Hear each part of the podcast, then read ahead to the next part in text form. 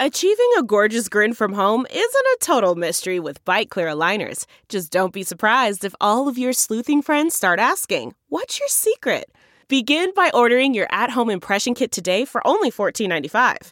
Byte clear aligners are doctor directed and delivered to your door. Treatment costs thousands less than braces. Plus, they offer flexible financing, accept eligible insurance, and you can pay with your HSA FSA. Get 80% off your impression kit when you use code WONDERY at Byte.com. That's B-Y-T-E dot com. Start your confidence journey today with Byte.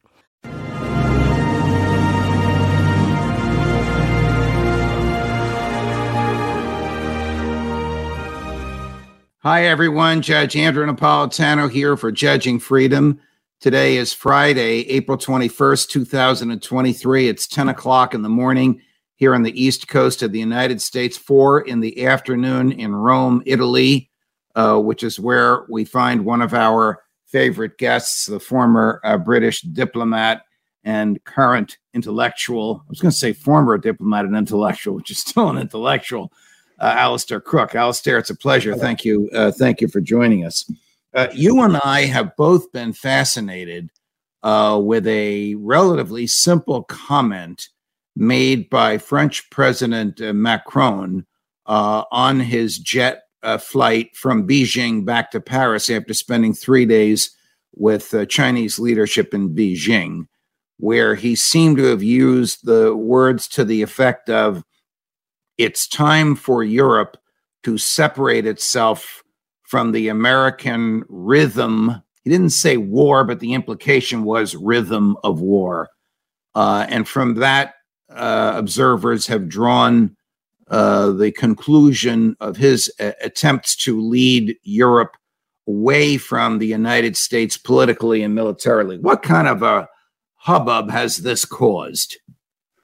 Oh, a big ruckus. A big ruckus, particularly in the United States and to a certain extent in Europe. Um, in fact, some in Europe have called it a betrayal. Um, curiously enough, they're talking about it as a betrayal of America mm. rather than a betrayal of Europeans when he, he said these things.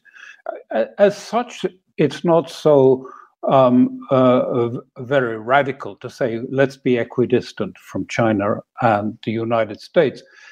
But the impact has been huge and completely missed because it's not really so much about separating from the United States. And I would argue that that's almost impossible. Uh, that horse left the stable long ago. In fact, it left the stable when Europe went in with sanctions on Russia and went full full court on sanctions on Russia. The intelligence services told the Europeans, American and British said, listen, it's slam dunk.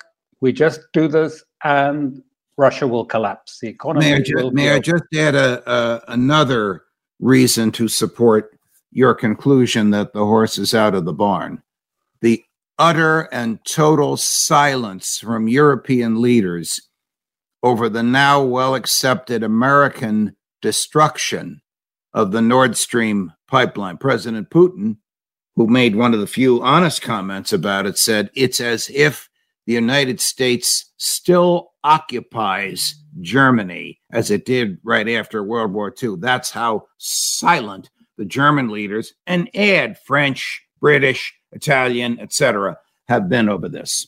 But go ahead, please. I think that's I think that's right. I mean, uh, the fever that we saw in 22 for about Ukraine is breaking slightly in Europe, but the response, the establishment response, is basically to insist on uniformity of message, control of messaging, and also um, crack down on all protests, strong crackdown. If you've watched any of the videos from France, you'll get an idea that they're fairly brutal. It's the same everywhere in, in Europe, and they're not reported. Um, and it reflects a, a, an underlying fear. There's a great deal of fear in, in Europe because they fear a financial crisis is imminent, European one, not an American one in this case, in the banking sector. And so at the moment, although it is shifting, it's slow and it's still not possible to have a proper discussion. And Macron emphasized that.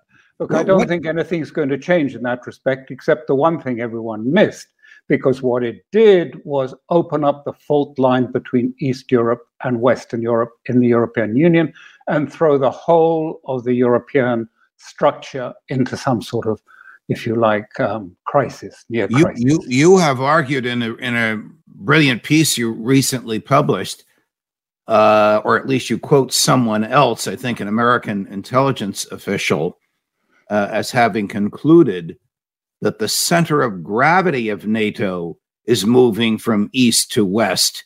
It's it's not uh, Berlin or Paris; it's Warsaw. Ironically, NATO's counterpart in those Cold War years was called the Warsaw Pact, and now Warsaw seems to be what calling the shots. Yeah, precisely, precisely.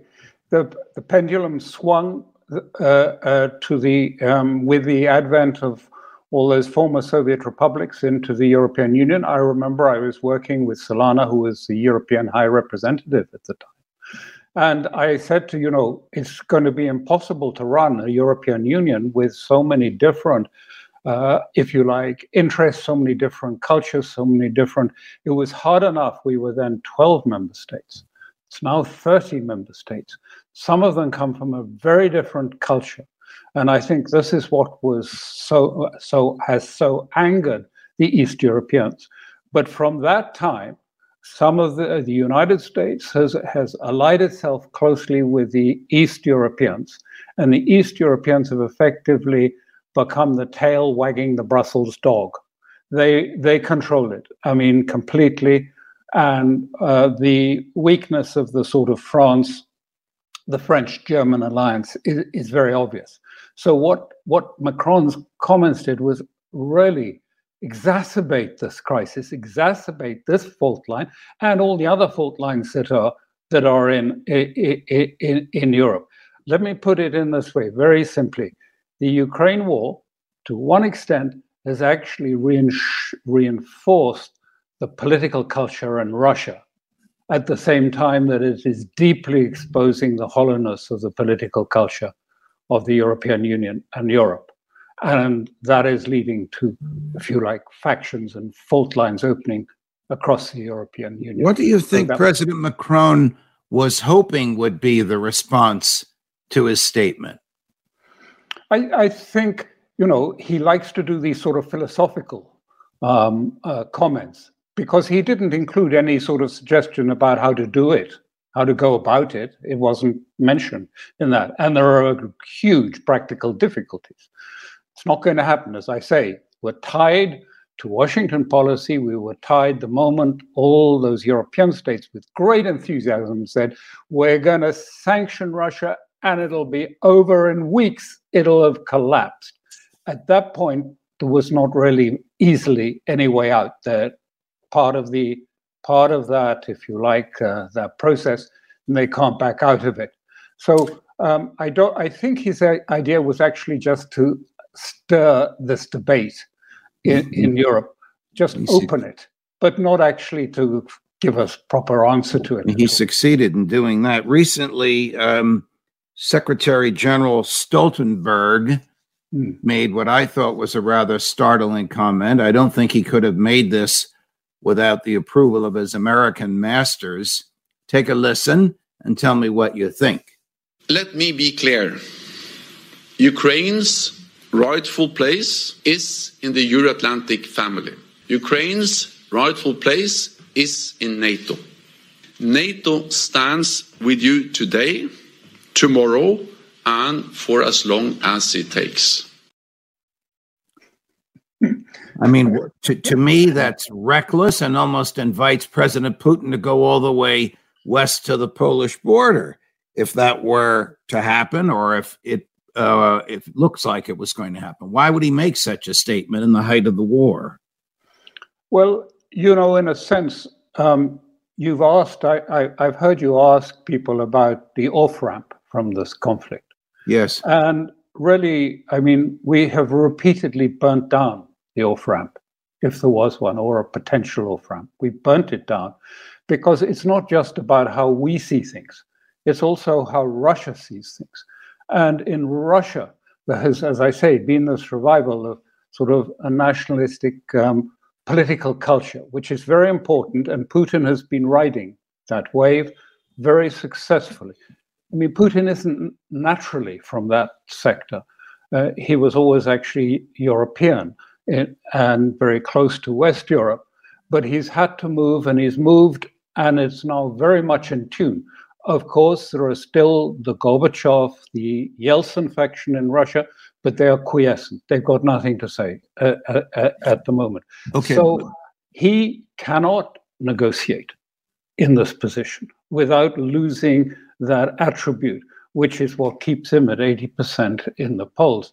If he does a negotiation which is seen to be weakness by the Russian people, it's finished. So when you ask me about Stoltenberg, I mean, this is part of this, what we're having now, this sort of myth making, where um, both the neocons and military officers say things which are quite ridiculous. I think partly they think they have this imagination that Russia somehow is so fragile, so rotten in itself, that just the announcement of this huge, huge offensive that's coming, the Russian troops are going to start panicking and they're going to get frightened and that they're going to then bring about a crisis in Moscow. I mean, it's magical thinking. It's not, I mean, it really is completely out of it. But I think they have this idea that if an authoritative figure says, we're going to give mount the biggest offensive since the Second World War, that this is going to frighten the Russian uh, troops on the ground. Of course, it's nonsense. Right. What What is the, um, if there is such a view, the view of the man or woman in the street, Rome, Paris, Berlin, London, about the war? Are they fearful? Are they concerned? Does life go on as normal? You know, to begin with, you, I mean, there was just, I mean, there is even greater control of messaging in the press in Europe than there is in America, if you believe mm. it. It is much more controlled, and you just get shouted down if you said anything or made any critical comment. However, now uh, Europeans have begun to notice. They've noticed, uh, first of all, that their industry is slowly being moved out of Europe and is being moved to other locations. Uh, they've noticed inflation. Uh, they have noticed very clearly um, also um, the sense that uh, uh, uh that what we are seeing is going to be a complete change with paying three to four times the going rate for liquid natural gas for the future completely destroys the competitive basis of our economy. So this is beginning to be noticed. But I think, you know, for a big change to take place here, there has to be a crisis. There will be, it, it needs the crisis to bring, it needs catharsis to really bring about a, a, a shift in Europe. And catharsis is probably coming. Maybe it'll be coming quite soon with what happens in Ukraine. Um, maybe there'll be catharsis in the United States too at some stage. But I think at the moment, people are still locked down. They can sense there's a change coming. Um, people are very angry. I mean, there's very there's huge anger because the uh, people's livelihoods are being destroyed. So, is is the anger at uh, President Putin because of the perception that this is an unwarranted, unjust uh, invasion of a sovereign country, or is the anger uh, at NATO because of the perception that it has uh, delayed the inevitable and and caused hundreds of thousands of deaths along the way. Well, there, there were huge protests in the Czech Republic um, uh, over this last few days. Big, big protests. Well, they normally stand with Ukraine, but these were protests against the government for this stance. There is increasingly the criticism of the government I mean, it's very basic. They said, you know, what were they thinking? Why did they really imagine that uh, uh, sanctioning Russia was a good idea and that giving up our cheap energy supplies was a good idea and taking liquefied natural gas instead? I mean, what were they thinking? I mean, did they not do any homework? Did they not understand that Russia had changed economically and was not like the 1998 or when there was a, a, now, financial when, crisis? When you say they, you're talking about uh, the leadership of the countries. For, for example, the sanctions were imposed by Joe Biden, not by a great debate in the United States Congress, by Boris Yeltsin or whoever was the prime minister of Great Britain at the time. There've been uh, so many, not by a vote of the uh, parliament. These are not necessarily popular or the result of political compromise. They're executive decisions made in order to influence the outcome of a war. Am I right? Uh, quite right. And there was no discussion in Europe either. I mean, right. we and the Europeans were told wrongly by the, this is another of the big intelligence failures that uh, we have seen to them, listen, it's for sure. Impose these sanctions and Russia. And you remember at that point at the uh, uh, um, address to the Congress, Biden said, the ruble will be rubble. And that was the view, and that was the view in Europe. So there was no discussion and no thought and no analysis about the consequences for Europe because they thought it would be all over so quickly and then it would all go back to normal and then we'd have cheap energy again and it would be it would be fine. That's what they were told. No one questioned it. They didn't think it through and they made a catastrophic mistake. And that's dawning on many people ordinary europeans. You know our leaders have put us in a terrible situation from which there is no escape at the moment I want to play a, a clip for you of uh, Victoria Nuland, the Undersecretary of State of the United States for Political Affairs. That's her official title. Uh, her unofficial title is the puppet master of all things uh, Ukraine, arguing in favor of an American invasion of Crimea. There is a drone base in Crimea where the drones that the Iranians have yes, given yes. Russia are being launched from. There are command and control sites in Crimea that are essential for Russia's hold on all of the territory, including the land bridge. There are mass military installations on Crimea that Russia has turned into essential logistics and back office depots for this war. Those are legitimate targets. Ukraine is hitting them and we are supporting that. What does she hope to accomplish with that?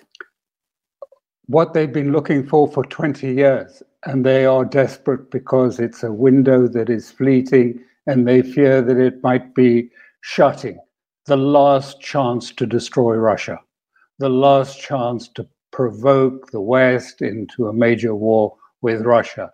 And so she and others are pushing this very hard because they they've been expecting it they've been organizing preparing it for a long time and suddenly they this is they know this is the last last opportunity. If it's lost they'll never get it again. Uh, has there been much coverage of and if so reaction to uh, the revelation of secret Pentagon uh, documents by this 21 uh, year old airman uh, in the media in uh, in Europe. In America, it has humiliated the government, exposed it as a liar, and so the government's allies in the press have downplayed it. It's not on the front pages anymore.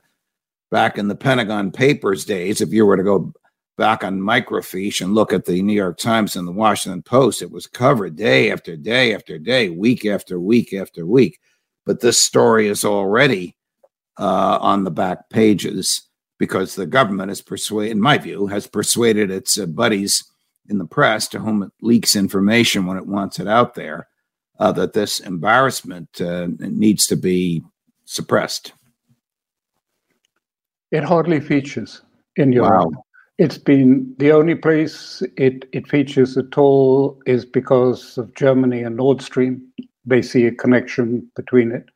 Um, it's only in the sort of on the internet um, where people speculate: uh, was this is this another Lee Harvey Oswald, or or are we seeing something, you know, very different. Who is behind it? What is the power play that is taking place in, in Washington? And what does that mean for Europe? But it's not in the public domain uh, really at all as it is. I, and I see that obviously in the United States is very much a, a, a point of issue. Let, let, me ask you what you've commented on my asking others, and you and I may have discussed this. One of my favorite phrases, the off ramp. Does the U.S. have an off ramp? It's obviously not what Mrs. Nuland has just uh, suggested. That's World War III. But does the Biden administration have an off ramp? Is there a way for the U.S. to get out of this now that it is apparent that the 68 billion it has spent has not produced the victories it claimed it anticipated? It doesn't because it's still like the Europeans, European leadership, that is, in complete delusion. Mm-hmm. They imagine an off ramp consists of providing security. We must make uh, Ukraine feel safe. Therefore, we have to sort of NATOize Ukraine again. And only then can we then tell Russia that it has to leave the country? And then there can be some sort of an agreement. Uh, and of course, I mean, you know, a, a demilitarized U, uh, Crimea with a militarized Ukraine is inviting the obvious that it will be invaded and they will try and take it. I mean, there's clearly going to be no take up from uh, Moscow uh, on this. It, the, the ideas at the moment are delusional. And that's why I'm saying also you have to pay attention to the politics in Moscow. It is delusional in terms of the politics in Moscow. If there's a change in the Russian popular perception, it is they're saying, you know, uh, why are we still going slow? Why don't we just finish off? Why do mm. we allow these things to go on in Kiev? Why not just finish this war? Well, the reason is because Russia and Putin as leader are playing a slow game, a slow type of Sun Tzu war that is intended. He wants to go to the sort of threshold of war with the West because he wants to push it you know, not to a negotiation about Ukraine. He wants to push it to a negotiation about the original document he gave the Americans. I think it was in December 21, saying we have to have a new security architecture in Europe. We have to have NATO roll back. Instead of which, we've had uh, NATO rolled forwards into right. Sweden and Finland. So right. uh, we're nowhere near that. Um, you're coming to us from Rome. Where will you be the next time you come to us? Probably just up the road. oh, all right. All right. I, mis- I misunderstood you. I thought you had. Uh, I thought you were traveling back to um, to Great no, Britain. No. Alastair, it's always a pleasure. Have a have a great weekend. We, we love chatting with you. The the viewers love it. Uh, it's so much. refreshing, and uh, we'll look forward to chatting next week. Thank you so much. All of the course. best to you. Sure. Judge Napolitano for Judging Freedom.